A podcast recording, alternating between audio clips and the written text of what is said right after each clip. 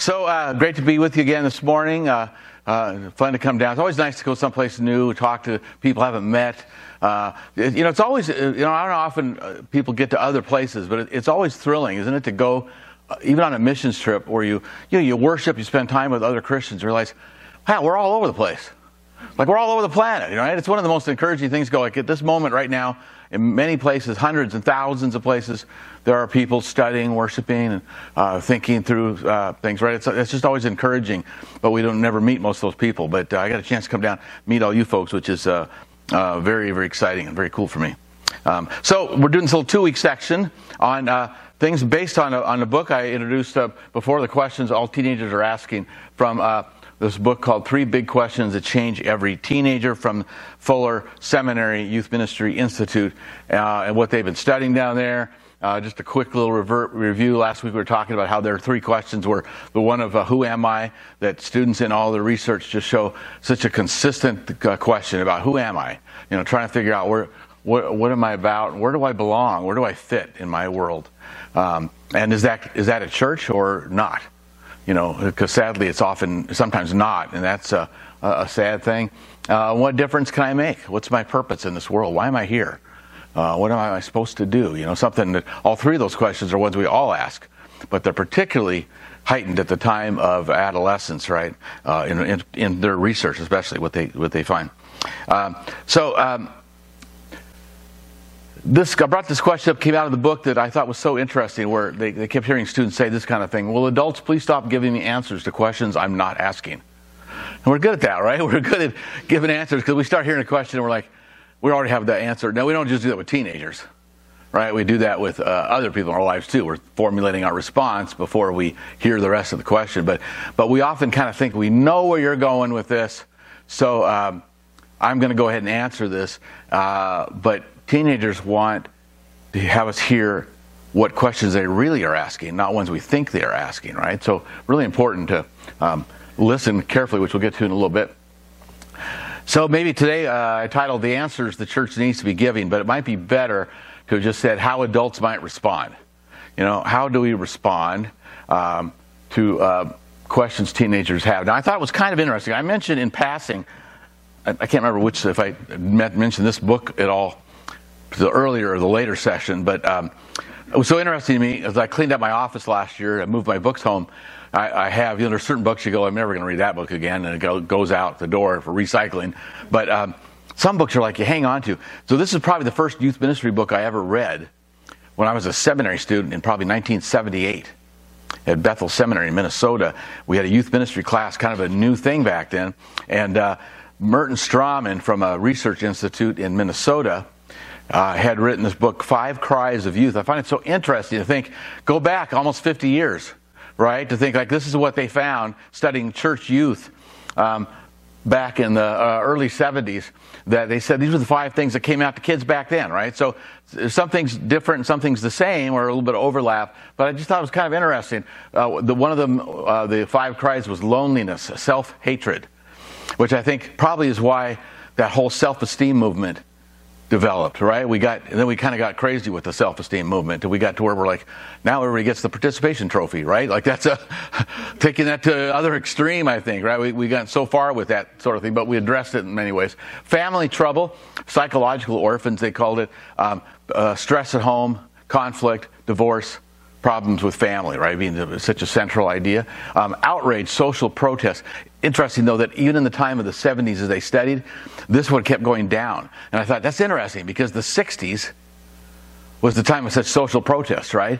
And by the time I went to college in 72, that had already waned some. The college campuses, there wasn't big protests and sit-ins and stuff, right? Things were already kind of changing. Their research showed that, but still, even by 1977, kids were still, you know, really concerned about social issues, and that the church didn't address a lot of those things, right? So, good thing to be thinking about for us. Closed minds, prejudice, you know, adults not being open to other kinds of people. Different issues back then than now in many ways. We're talking about different kinds of people and issues. But a similar overriding theme there, isn't it? That's kind of intriguing to me. And then they had the cry of joy, because they said they were finding the students, actually a substantial number of students were finding, and these are church youth they studied, were finding joy in their identity in Christ and in their church. Right? So that's kind of encouraging, right? To know that like that was, it wasn't all just negatives. It was, here was a positive they found to be this great thing of joy coming. But I just thought that was so interesting. And I was thinking back how people who were teenagers back then, you know, how old are they now?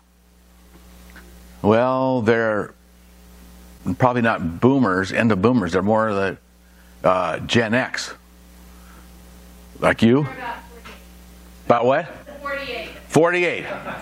In your case, 38. Let's make sure we, yeah, let's, yeah, interesting though, right? Because they grew up in the, and their parents, right? So they got other issues going on with what those five cries of their youth might be today. But very interesting to think how different is that generation as they grew up and have their own children to try and figure out and understand. Anyway, I just thought that was kind of interesting. So, how do we respond to today's questions with students? This seems like one of those kind of duh. You know, of course, there's a listen effectively, but it never hurts for us to talk about listening better. You know, I mentioned a little joke about my wife and audio this morning, but actually, one of the things I've had to learn over 40-some years of marriage is to stop answering what I think my wife is saying.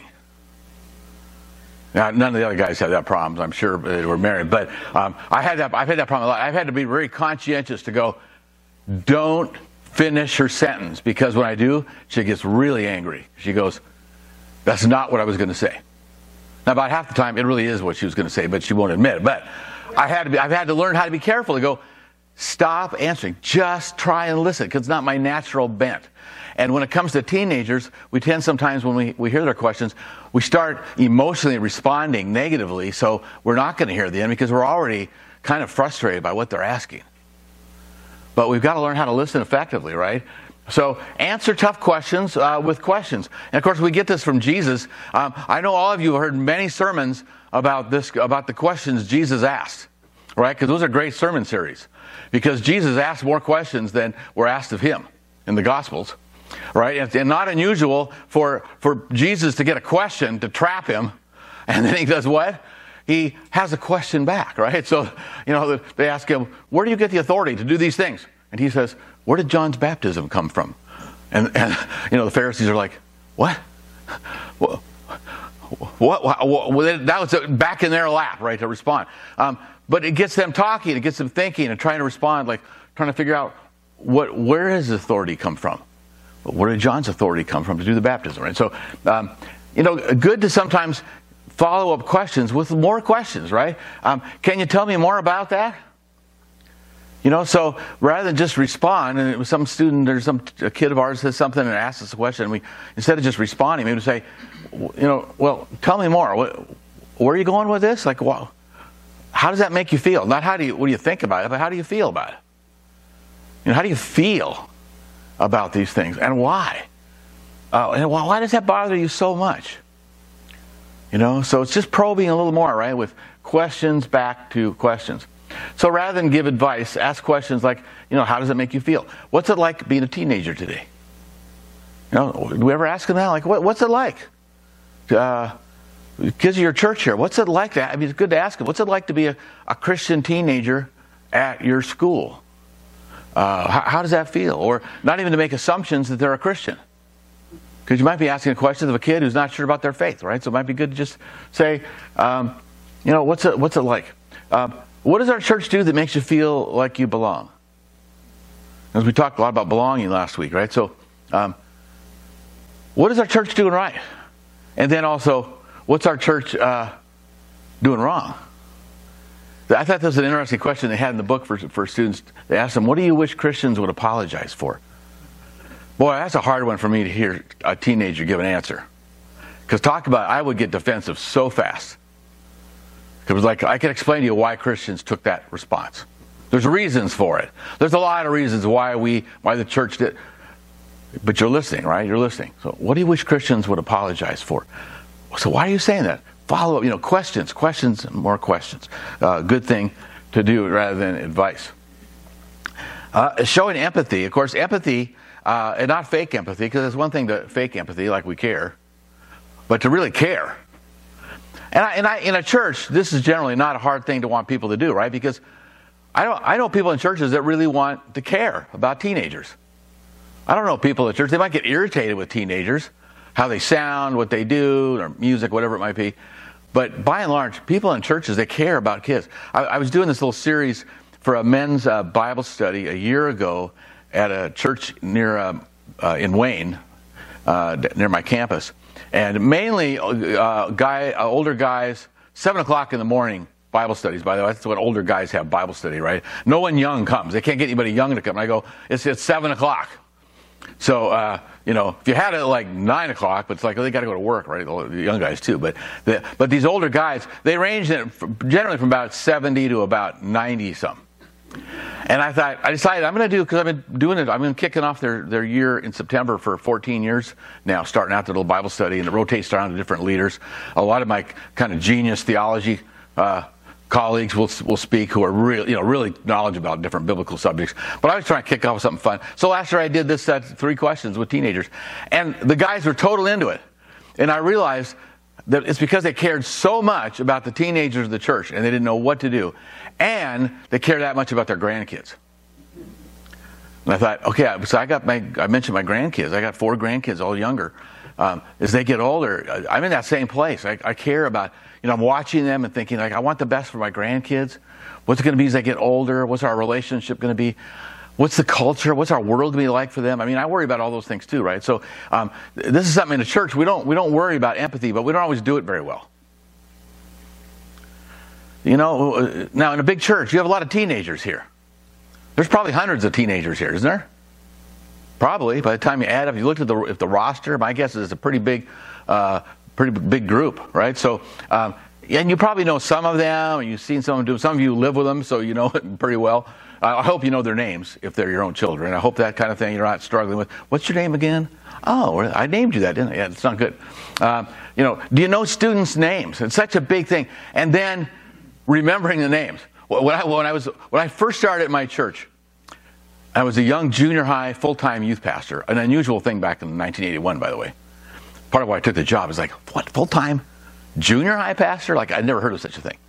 So I had this big youth group. It was great. So every Sunday, you know, kids coming in the room. I'm trying to meet kids. I went up to this one girl, and I said, I don't think we met. What's your name? And she looked at me, and she said, Lori, for the 5th time.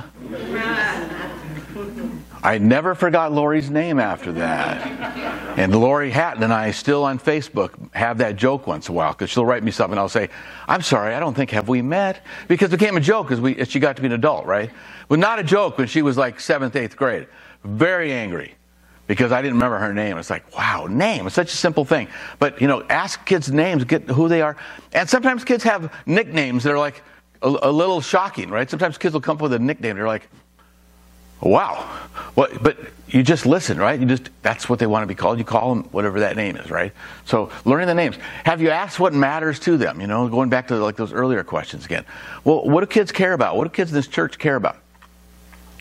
Have you asked students what they do, where they live? A lot of them, you probably know where they live, but you know, everybody has a little different communities. Some are from farther away. Big church like this usually has people driving in from different places, right?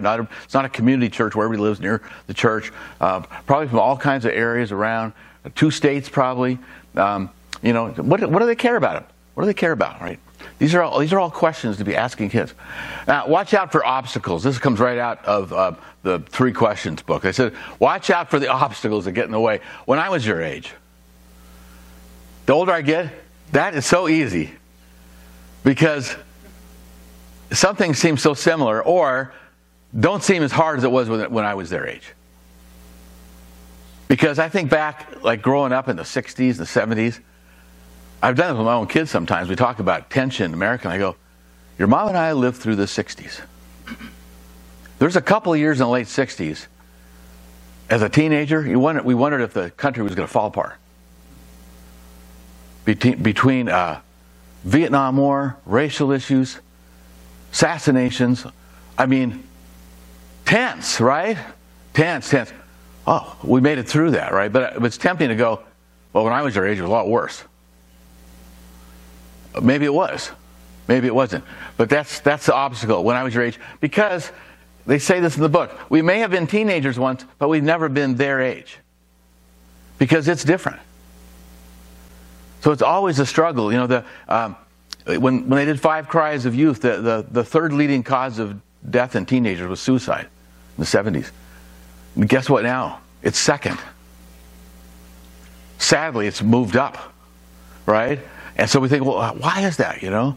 And of course, you know, there's so many different reasons about all these things, but including, of course, you know, we're 3 years now past the start of the pandemic, and we know all the impact on kids and coping and, you know, just there's so many things. It's like, I never lived that when I was their age. I didn't have to live through that. We had different issues.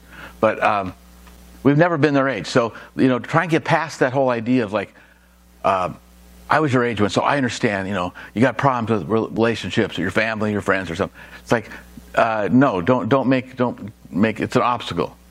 Don't let it get in the way. The opposite extreme of this is to say, you're so different than me. I don't know how to respond. Like, you're so different. It's like, well, that's going too far the other direction, right? We sometimes assume we're so different we can't possibly understand them. I don't even know what to think on what you're telling me, because it's just so far away from my life, right? So you gotta find a balance maybe in the middle on those a little bit. Or this one, what you need to do. Now, anybody here run and own a small business for many years? Small business people? I ran a small business for 8 years doing youth events. Hardest thing I've ever done in my life. Way harder than being a college professor. Now, I have colleagues that say, well, that's because maybe you weren't that good a college professor, right? So, you know, maybe, but way, and still harder than being a junior high youth pastor. I learned in those 8 years, running a business, about kills you. 3 o'clock in the morning, payroll, even for a small company, stress, unreal. Boy, very, very, very tough. And I found out in the 90s when I was doing this, people would say to me, who are business people sometimes, you know what you need to do? My best friend in life retired as the vice president and treasurer of General Mills. He knows business. But Dave does not know small business. So he could never understand what I was. He would say, how could you be so far in red ink? You know, I go, well, I don't know. How could you be so much have so much money at General Mills you could buy Pillsbury to get rid of money? I don't get it. You know, it was so hard to go, you don't understand unless you ran a small business. I've met people over the years who ran small business and they go, oh yeah, I get it. You know, people say, I mean, I don't want to get off too far on small business stuff, but you know what I'm saying? It's, teenagers don't need us to say, here's what you need to do. That's not a listening approach, right? That's advice. Another obstacle, the opposite extreme of that one, this is totally under your control.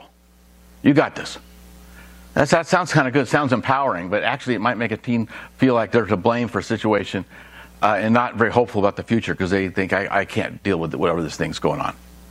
So, you know, we don't want to dissociate ourselves from it either. We don't want to say, you know, give them bad advice or advice that we think is helpful, but we also don't want to say, you got this. You can do this. You can handle this. They might be able to. But we got to find something again in the middle. We practice empathy when we put care into action. So it's one thing to care, but of course care involves doing something, right? So what do you do when you're an adult at a church and you got teenagers that you want to care about, but you're not necessarily a volunteer? And some of you might do some volunteer work with Matthew or with others in a church, children, other ministries. Probably many of you do things like that. A lot of people are like even me as a former youth minister at almost 69 here in a few weeks. I don't connect as well as I used to with teenagers. You know, our youth pastor made a comment today. He said, you got to go with us to Guatemala next year, right? On the missions trip. And my first thought was that would be really fun. I have a feeling like you'll spend all your time trying to go visit me in the hospital in Guatemala or something, right? Like, I'm not the asset I used to be at 69. Maybe I would be, but I also worry about it because I'm not the natural volunteer. But there's other things I can still do. I can still fill in pretty well when he's going to be gone. I got enough things I've done in my decades that I could step in and run the youth group just fine, right? So there's places to serve. There's things to do. We put care into action. there's a book came out from a colleague of mine at Seattle Pacific named Jeff Keis. He wrote a book called Blur, A New Paradigm for Understanding Youth Culture. One thing the National Study of Youth and Religion found, that was a study done about 15 years ago. Matthew mentioned it in his opening thing a few weeks ago on Christian Smith's research down in North Carolina. National study. One of the things they found in that study, which Keis doesn't really care for the most part, because things have changed too much in 15 years. So the one thing they found that he believes is still true, it's vitally important to remember that young people crave the example and intimacy of key adult leaders in their lives. Right? So it doesn't seem that way often, but they really do want to have adults, not always their parents. This is why when I mentioned last week that I appreciate Matthew, even though, you know, 20 years ago I didn't know him, and but he was a youth pastor to my future son-in-law, and I appreciate the influence of what that Matthew had on my family in terms of the kind of person my son-in-law is, partially shaped by Matthew, right? So he had some, you know, key adult leader in their life, even when Matthew was very young in his first job. Chap Clark. Chap, you probably don't know that name, but Chap was a long-time professor and associate provost at Fuller Seminary, and also, if you're a Young Life person, he's a legend in Young Life circles and training. Still today, like I go to, not this year, but up until this year, I would go to new Young Life's new staff training every year to talk with students in our degree completion program. And just the mention of Chap's name, that he was going to be there, people just get in awe. Chap, you know, he's an amazing guy. He's a pastor at Newport Beach Presbyterian now the last couple of years, still doing a lot of youth ministry work and writing. He had this book called Hurt a few years ago that was a real seminal book on what he saw. He took a year of his sabbatical. You know, people who aren't professors always kind of wonder, like, wow, sabbatical must be kind of cool. You just get a year off, you know, what do you do, right? But for those who are professors, they know a real sabbatical is about a chance to focus in a different way. Chap took his sabbatical about 20 years ago and spent the whole year hanging out with high school students at his local, the high school in his community in California. And then he wrote this book about how he felt like students feel abandoned by adults. That adults have kind of abandoned their own world. Oh, you just live your world. We do our thing, right, as adults. But towards the end of the book, he's talking about what should adults do, and he says communities, including churches, of course, must make sure that each student has a few adult advocates who care for him or her. Now, when I was, you know, 1981, starting my first full-time job, there was something that was we considered to be the ratio for youth ministry. You need one adult for every 12 kids. You actually legally needed that to run a camp in Colorado. You had to have that many, at least one adult for every 12 kids. So if, you know, so if you got 24 kids, you could have two adults. Well, we all know that's not enough to run a retreat well, right? Because something happens and you're down to one person, you know, and the other person's off at the hospital with a kid, and you're down to one leader, and it's not good. The whole philosophy has changed, and Chap is partially responsible for this. He wrote something a few years ago that said, we now look at, he says, instead of 12 students for every one adult, we look at it as one student to every 5 adults. Think of that. That's what a switch. Now, that doesn't mean that if you go to the, like, youth ministries going on right now, right? Sunday morning group. That doesn't mean you go in there and there's like 5 times the number of adults for every student. Like, you know, 5 adults sitting around every kid going, how are you? What are you doing? You know. But what Chap was saying is that you got 5 people who intentionally care. They're not all volunteer leaders. Sometimes what that means is you're the adult who kind of knows a kid from some connection. And you kind of highlight it to go, I'm going to make sure that kid knows I care about him. So, you know, you might not know him all that well, but you know they're going on the missions trip, and you send them a little note and you say, hey, I'm going to pray for you while you're on that trip, or here's the support money for you on this trip, right? Wow, that stuff goes a long ways. Because kids understand that kind of advocacy. I know at my church, there's one girl who, after high school, she actually went to Eastern. We don't have any students at my church that come to Eastern, but she came to Eastern, and very quiet, some physical issues, some slight disabilities and things. And I had her in the youth group. When I ran the youth group 10 years ago, I helped start the youth ministry at the church. Then I passed it off to others who were younger and better. But Naomi has become... I don't spend time with Naomi, but when I see her, when she's back from something or she's at church, always make a point to go talk to Naomi, who hardly ever smiles. She's just kind of flat. But like this is my advocacy role with her. I'm not leading her in youth group anymore. It's not my role. But I want to think that I care about her. Now she's college, getting close to finishing college. But you know, every student in the church needs 5 adults. Chap says, not just the ones working. You don't just need Matthew and volunteers. You need other people that highlight certain kids and say, I'm going to put some intentionality into this kid. Now, I put this up a little bit as a joke away because I made the comment about the one-minute manager. A couple people nodded because they remembered this book, and other people were like, what the heck is that?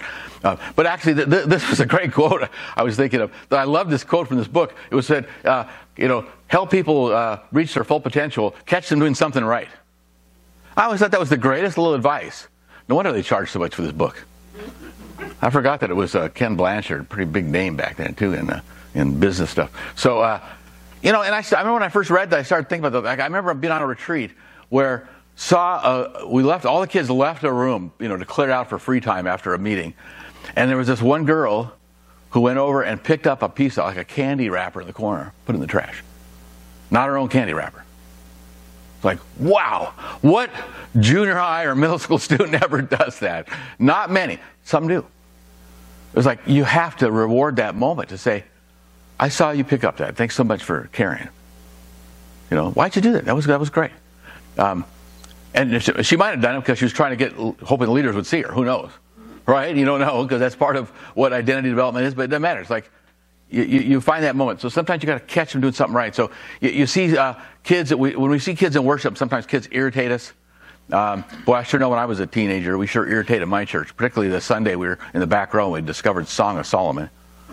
That was an interesting moment. A lot of giggling going on in the back row of the church. It was pretty bad. A lot of people look around, you know, elder coming over to talk to us and all that. But, you know, there's always things happening where you could see somebody doing something like, wow, there was something great.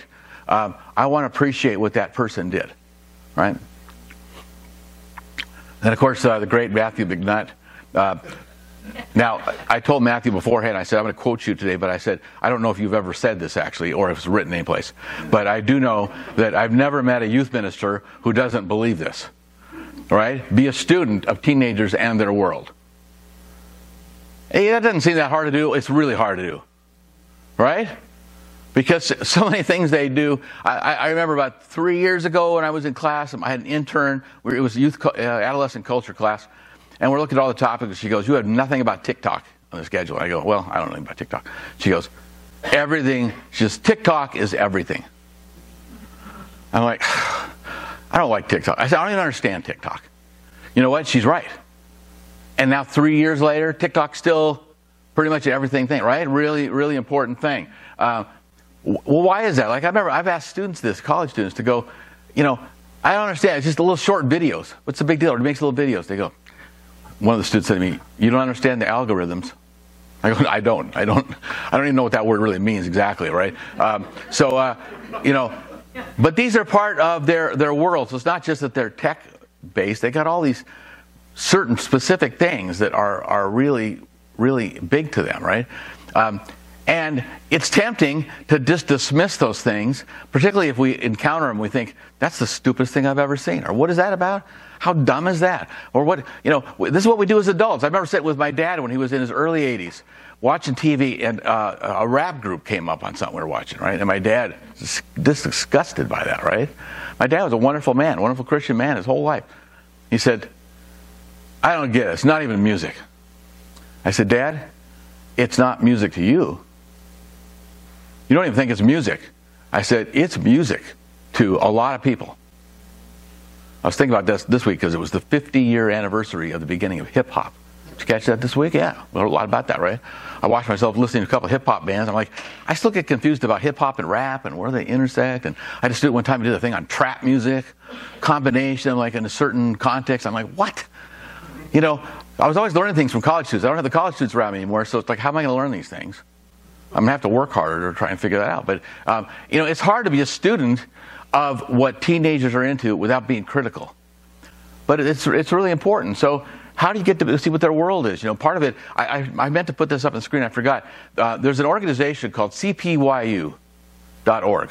My guess is some of you are familiar with, maybe because of Matthew's introduced you to, because there's a great parent thing connection. Center for Parent and Youth Understanding. Walt Mueller comes out of, he lives in Elizabethtown. He's from Philly guy originally, and it's a great resource because he gives a biblical perspective, a lot of things in the culture that come out, and that's not always negative. A lot of times it's very positive to say, here's something worth listening to. I know that sometimes when you engage in listening to like what's going on in music, sometimes it's like, that's actually pretty good stuff. I thought that was going to be different. I wouldn't call myself a Swiftie, but a few. I always thought Taylor Swift was like, just a pop star, right? And then I was listening to a song of hers one day, and I'm like, that's really insightful and funny at the same time. What I wish I could be in life, and rarely am. But I started listening to some more of her songs. I'm like, okay, she's really good. All right, okay. Kind of get not just teenage girl stuff. Now she's been around a while. And, of course, not all teenagers are Swifties. They're more likely to be into other forms of music. And, there's, when I was young, when I was their age, we had a fewer number of kinds of music to listen to. I put on the board one day a couple years ago, I said, I'm going to write down all the different kinds of music genres you guys listen to. I got to like 37. I'm like, that's ridiculous. There's all these subgroups of all these kinds of music, right? I'm like, okay, this is what people listen to, right? So being a student of their world, really, really important. Matthew can help you do that. Can connect you with ways to try and study. Nothing blows kids away more, by the way, than when they say something to you and you respond with the answer, like you know something about that. Now, this just popped in my head. I haven't seen that show on like the Generation Gap thing that Kelly Ripa's doing, right? It's like a little summer game show, right, where they have senior citizens and kids, right, answering questions. All I know is that in the ad, they have a moment when the question to the senior citizen, what rapper did Bob? And she goes, Jay-Z. And Kelly Ripa's like, how did you know that? Because like, how did you know that? So maybe she just studied for the show. But what a good thing if you can be on top of things, to know what movies, what TV shows, what's going on. And it changes very fast. I taught the class I mentioned, Adolescent Culture, my favorite class to teach over 24 years, partly because it was different every year, because the culture changes every year. So hard to keep up. But really good to be, on top of what students' culture is about. What is their world like? All right, so a little bit about approaching tough topics, because when we get to the tough topics, that's when it's the hardest for us to listen and be empathetic, because this is where our blood starts to boil a little bit. Or if it doesn't do that, we have a lot of theological responses to things. So, like, how are we going to answer these things, right? Jeff Keis in Blur said this: it's shocking how many youth workers have never asked the teenagers they're serving what books they're reading and what key topics they're wrestling with.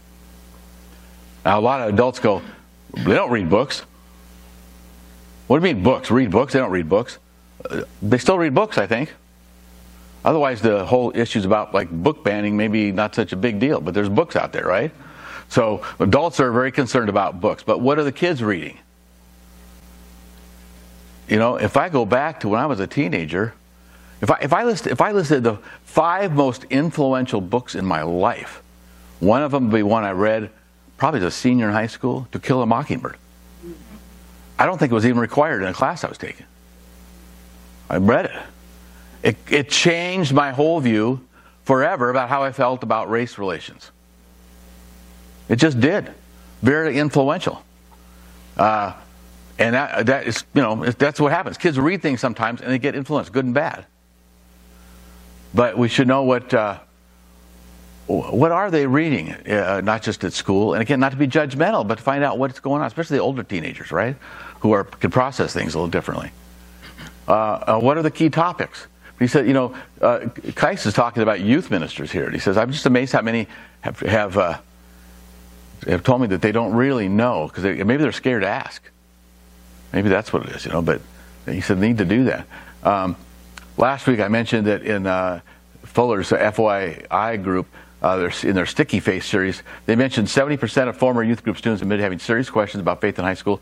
Teenagers with doubts who felt the freedom to express their doubts showed greater faith maturity. All right? So that's a big, tough one, because sometimes kids have questions of things that you go, inside you're thinking, that is the dumbest thing. How could you even ask that question? And if we respond that way, it's done. We're over, right? Conversation concluded. But teenagers who felt like they could express these things, because they're going to grow older, and some things, we're all this way. We have things that we thought about as teenagers that we think very differently as we got to be adults. Sometimes we don't. Sometimes those things stay with us. But teenagers who felt, that adults could hear them, showed long-term faith maturity. Kind of cool. Now, tough topics. You might be surprised how often young people experience racial prejudice and racial inequity.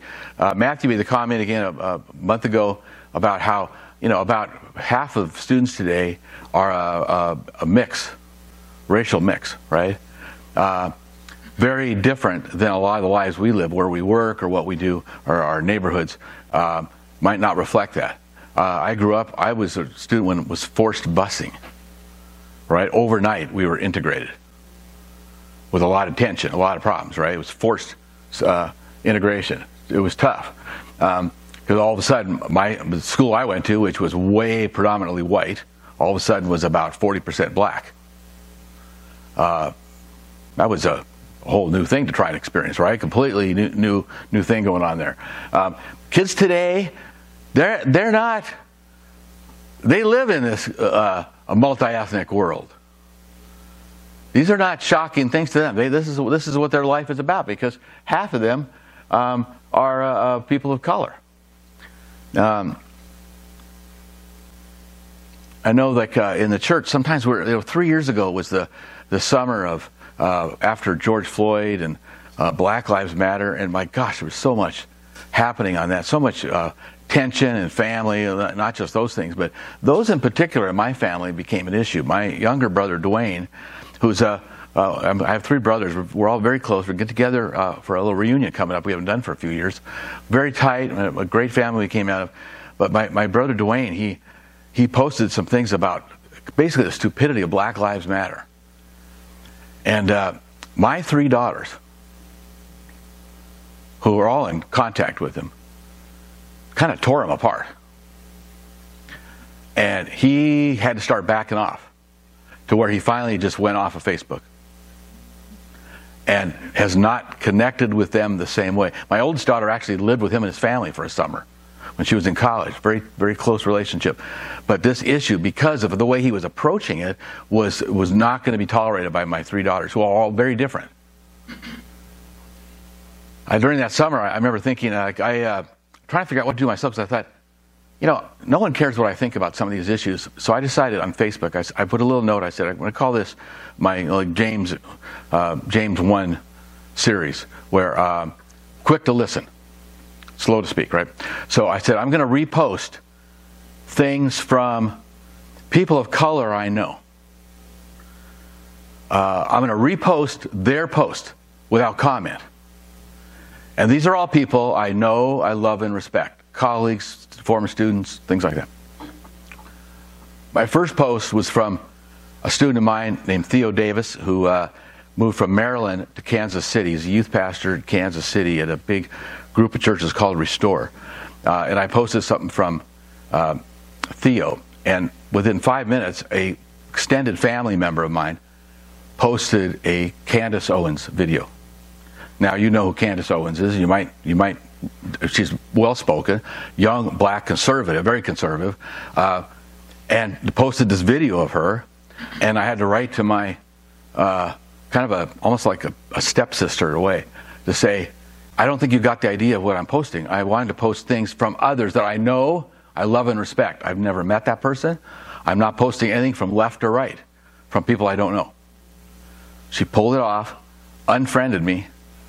Haven't talked since. I'm still trying to, is it still intentional? If I missed something on this one? That's how intense this issue has been, right? The post from Theo was how when he moved to Kansas City, because he came from a very multi-ethnic part of Maryland between Baltimore and D.C. Went to a really great, most multi-ethnic church I've ever visited in Gaithersburg. Amazing church. And then he took this job, time to move to another place. He went to Kansas City. Didn't realize how North and South Kansas City, apparently very different places, right? So he said, I have experienced, you know, he says, I don't experience prejudice all that often. He says, but I pulled up at I went into a pharmacy. Turns out that where my church is, where I work at, there's not many black people. He says, I parked, my three kids were in the car. I went inside to get something. Pharmacist kind of followed me around the store, called the police. And he said, I had him on a class sharing this, and he said, do you know how it feels to have a policeman come up to your car at a pharmacy, have you get out, frisk you with your kids in the car? And I thought, no, I do not. Because I have never experienced that. So that's not his experience every day. In fact, over time, Theo has posted these great things about wonderful interactions with police and community and things. Been some great things in Kansas City for him. But that was like, I need to hear him on that one, right? Not judge him on it. So this is when it comes to teenagers. What do they think about these things? We have to hear without saying, here's what I think about that. Because that just shuts the door, right? So they've got to be really careful on these things, because so many of them have some of these experiences. Teens care about things, and now adults, half of us care about things like climate change and gun control. We know because the percentages in polls are pretty much mixed, right? Pretty intense things. Politics, LGBTQ issues, all these things. Hard not to have very strong opinions as an adult on whatever side, and have done a lot of reading or thinking through these things, right? To be pretty thoughtful. But when it comes to teenagers, we want to listen. What do they think about this? What do they think? All right. So, like, I don't know. I haven't asked teenagers about this, but what do they think about the Maui, this terrible disaster this week? How long is it going to take for adults to go, well, that's not about climate change. That's about poor forest management or poor response time, right? There's a lot of reasons, right? This terrible thing. The kids are like, people died, got burned, terrible fire. They care about those things, right? In ways that as adults we care, but we also, care about the issues involved. It's just very different. So we've got to be listening to them. What do they think about these things? And we can't just respond. We've got to be open. I know a few weeks ago you had a guest speaker, counselor on this topic, which I asked Matthew about, because it didn't record, it wasn't recorded, right? And I thought it might be that the counselor, David, I think his name was, right? He was, it might be something sensitive enough that you're not sure you want to record it and have it on a church website, where, because you never know, right? Well, if you're in a ministry, people sometimes get hold of something and they go, well, look at this little clip of this guy said. I mean, there's a lot of reasons why you got to be careful. I don't have to be so careful anymore because I retired, anything I do now, people are like, oh, he's retired, he's done. He didn't speak for anybody anymore. So, I'm guessing that he mentioned this book, which is kind of the seminal work about, from a guy who, from a Christian perspective, on gender and sexual identity issues. Mark Yarhouse is the primary writer on this one. He's at Wheaton in Illinois, right? The great Wheaton College, and has written very thoughtful things about this. And I don't want to portray his quote here as saying that he's like, oh, I'm all in on gender identity issues. He's not that at all. But he's trying to take a Christian approach, and says this in the book, a couple of quotes here. Each person, no matter their experiences of gender, ought to be able to discover life-giving identity, community, meaning, and purpose in and through the life of faith. Very tough to actually do that. Particularly we're talking about gender identity. It's taken a few years to try and figure out what to do about gay issues for me in the country and in the church. But I had, over time at Eastern, I had a number of gay students. I had a student come in. One day I was sitting in my office, and this guy was a huge guy, was 6'4", walks into my door, a big strapping guy, and he said, are you Dr. Pearson? I said, yeah. And he goes, do you have a minute? I said, not really. Can we make an appointment? I got class in 30 minutes. I got to get some things together. And he just starts sobbing. He just breaks down sobbing. I'm like, okay, I guess I got time. So we sat down, and I thought, I'll just have to, tell class we're not quite ready the same way. And I said, what's the story? And he said, well, I don't know you, but a friend of mine said he thought you'd be a guy who would listen to me. I thought, well, I hope so. I'm glad that maybe that's the impression I would give on this. And so he says, I'm a gay guy from a Pentecostal, very conservative Pentecostal church. Parents want me to go to this school. I wanted to go to a very, public state university. We kind of settled on the Christian college that seemed to be more nuanced on some things with people. So I came here, I said, I thought I'd be accepted and loved here, and I have not been. And I thought, we're not going to argue the issue. At that point, it's like, I have to care about the student, right? So I met a number of guys like that over the years. I had to try and figure out. But on the transgender issue, I only know one person, a former youth minister, who's changed gender, and I haven't talked to him since that happened. I have very, no experience in that. But I know that in churches, I've had youth ministers say it's an issue in their group. They've had things happen, right? They've had students. They've had to try and deal with what do they do? How do they do that in love? Yarhouse says, Christ embodied the radical theology that each person is made in the image and likeness of God.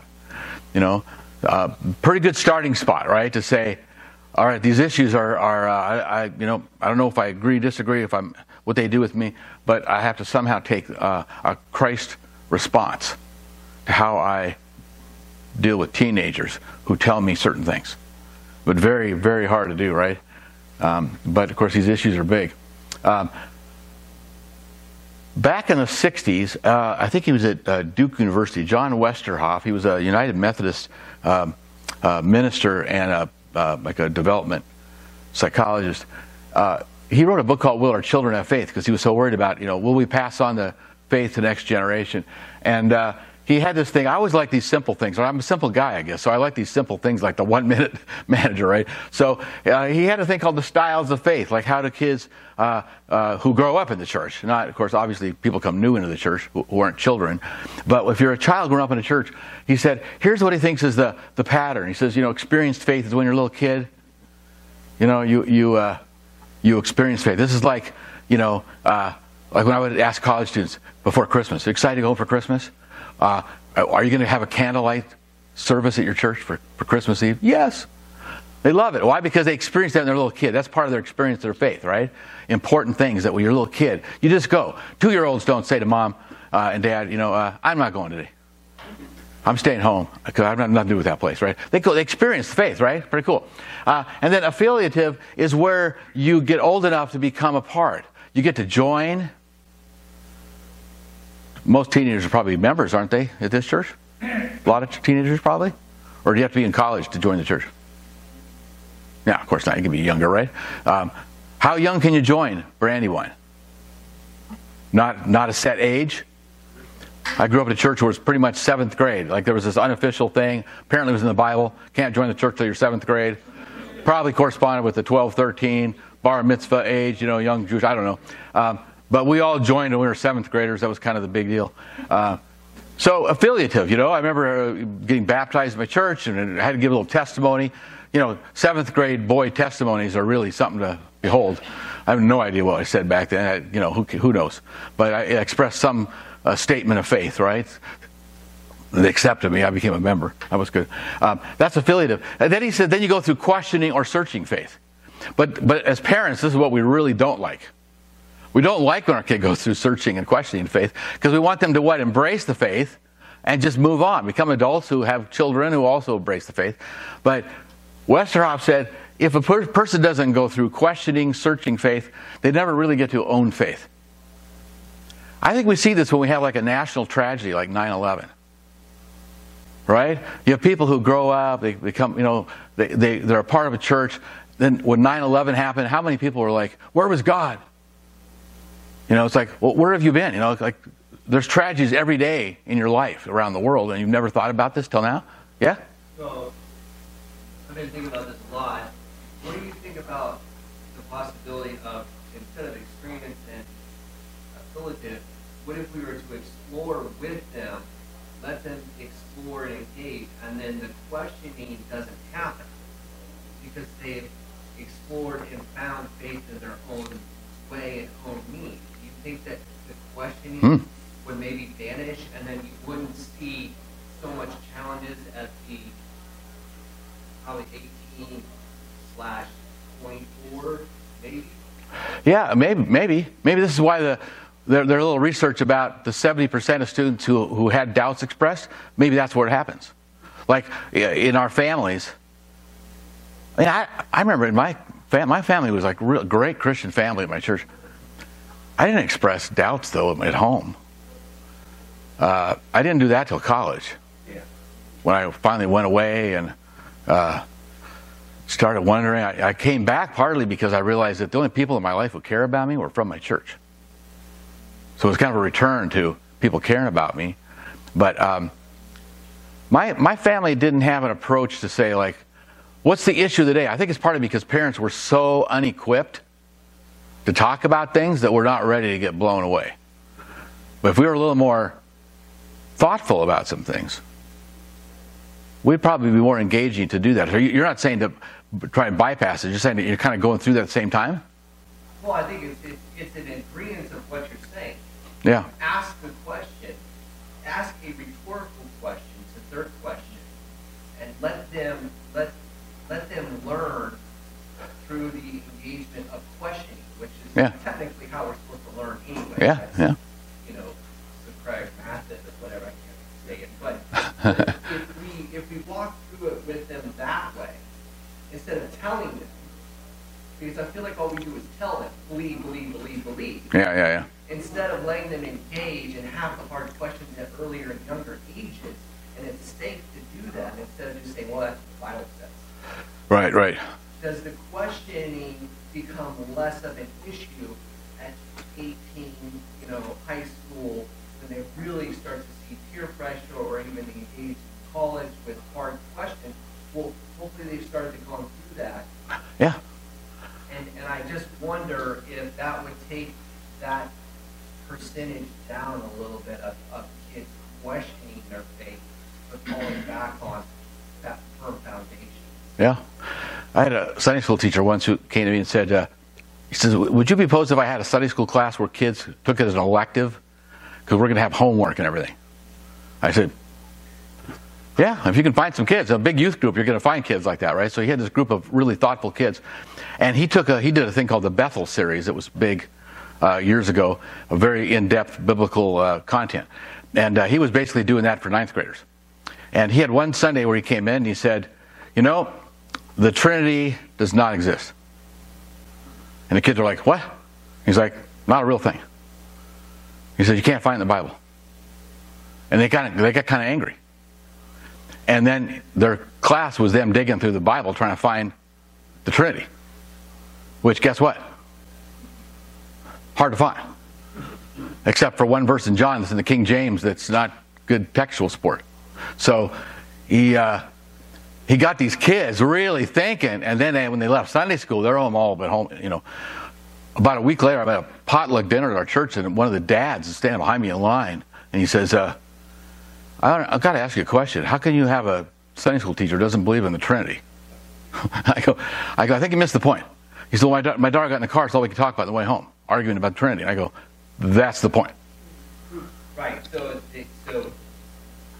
I get excited when they're talking about faith issues and faith hard questions outside of the church. Yeah. That's a good thing. Yeah. Because now they're thinking about their faith, they're thinking about walking through it. So if they're in a debate with themselves outside of church, I think we're doing something. Yeah.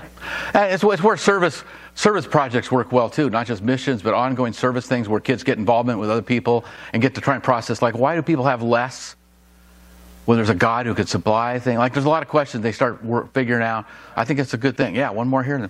Yeah, so given that that book is now, what, 60 years old? Yeah, that one's go back. So I looked it up. Because it said, you know, will our children have faith? So the answer is that we're seeing it used to be an 80-20 split between children of Christians having children who say they're Christians. So 80% of kids used to be saying that. That answer to that question, the demographic that question is talking about, it dropped down to 2/3. Mm. So now, will our children have faith? Yes and no. 2/3 will say that. Instead, 80%. Used to be 80%. Yeah.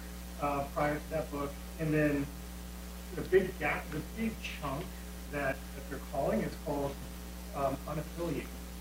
Yeah, the nuns. Yeah. So the nuns grew like crazy. So they won't call themselves Christians. They won't use the word Christian. Yeah. I think the evangelical church, by the way, we like to blame the culture for all that and society, but I think we have to share the blame that we have missed some things that would have helped more than just dismissing things. I mean, I had a friend make a transgender joke at church a couple months ago, like a joke, like who's listening to this?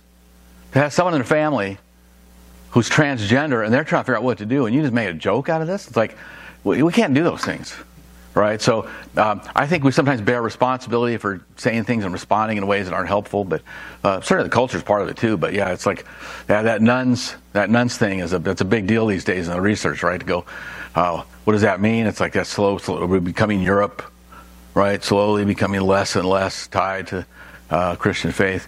Okay, one more. Then I gotta.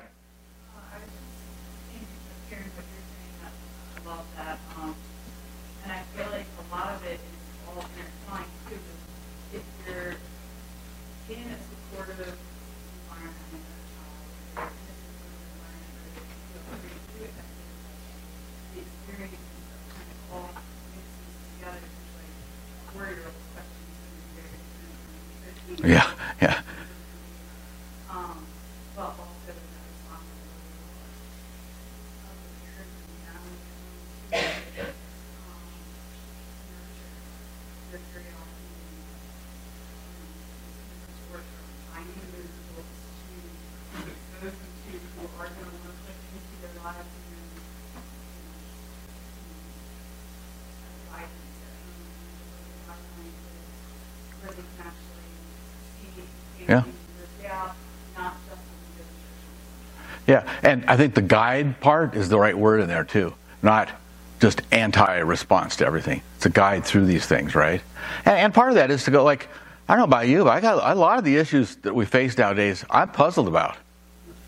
You know, I mean, like I really like the climate change issue.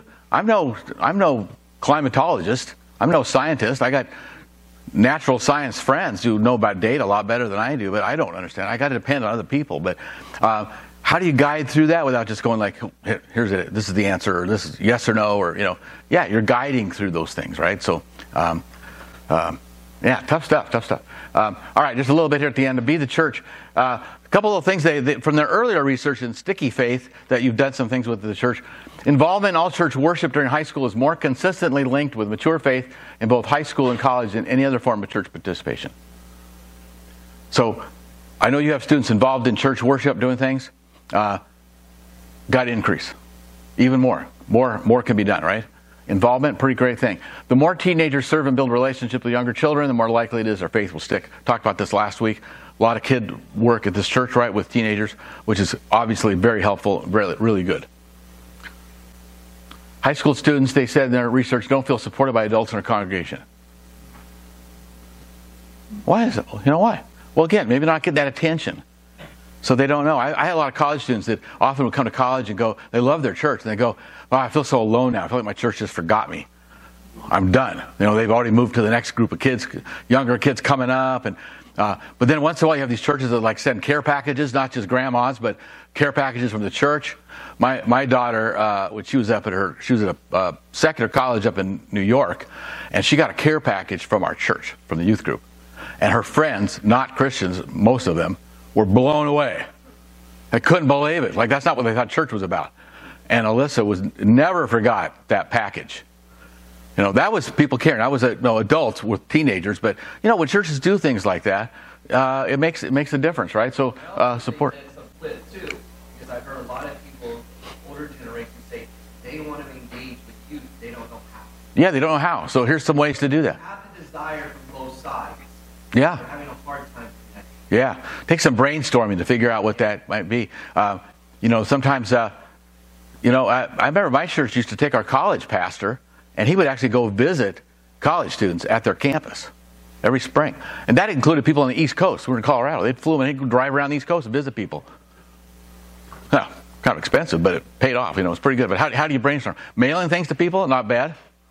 Amazon, it can be tomorrow. Our church in college had an adopt a student program, so they would just go through and adopt a bunch of students, and the one family used to just take us out, like, once a month we would go out for lunch on a Sunday. They would just, you know, and we, I mean, they didn't know us from Adam, and it was just like, hey, you know, you're all our kids. They came to our graduations, they sent us letters, they gave us money for our weddings, like, every single one of us. They still are in contact with it now. Both of the parents that we had there have all passed away now, but they, I mean, up until that point in time, I mean, their children were like, hey, you were on the list of people they wanted us to send a card to if, you know, they passed away. Nice. Wow. Yeah. Eating together. Go out to eat. Buy someone a meal. Not bad. Yeah, especially for college students when you don't have a lot of money. It was amazing. It was like we looked forward to that. Well, yeah. It's pretty big. Yep. And you could probably have to go someplace they want to eat. Oh, they always asked us. It was never where they wanted. It was always... Oh, really? They're like, you lived here. Tell us. You take us someplace. Yeah. They're like, you pick. Yeah. It's not a bad idea. It's a great one. I like it. Okay, one of the most powerful predictors of youth who see faith is very important is participation in the life of... Oh, this comes from Five Cries, 1977. Isn't that interesting? A little overlap. Back then, saying the same thing. Powerful predictor... participation in the life of congregation. This is where small churches actually have an advantage. I've always kind of been a big church guy ever since my first job and on. I've done small church a couple times. One of the things that was kind of cool about small church is kids can do things in the congregation of worship without it being, you know, quality isn't quite as big a deal. It's like they're in there doing stuff is important. So it's hard sometimes for big churches to find ways to make this connection. But obviously it's really important. Kids see themselves part of the congregation. Students identify belonging as just being together. Some of these things we've said are just that, right?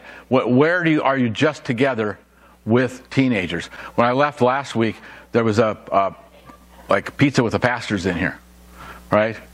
So I don't know how often you guys, it looked like a pretty official, it wasn't like one-time written thing. Look at an official thing you had, poster, that you use once in a while. I'm sure you do that once in a while, right? So those kind of things, right? Anything you're doing where people are communicating, talking, good, right? Anything like that? Food, he's coming. Free food. They charge for the pizza, or is that free? You'd be there, yeah. You'd be there for the free food. Okay, it's a long time ago you were in college, okay. You don't need free food anymore. All right. A friend of mine, Mark Osterreicher, wrote this book on Youth Ministry 3.0. It's pretty interesting, kind of looking at the history of youth ministry. A lot of people have written on this. He wrote a really short book on this, but I thought it was very interesting. I grew up in Youth Ministry 1.0, which was a lot about proclamation, the driver, evangelism, themes, correction. I remember these huge Youth for Christ rallies in Denver, thousands of kids, right? All evangelism kind of directed. And then I became a youth minister in Youth Ministry 2.0, where the issue was like autonomy. The youth group did well on its own. Models and success, positive peer group.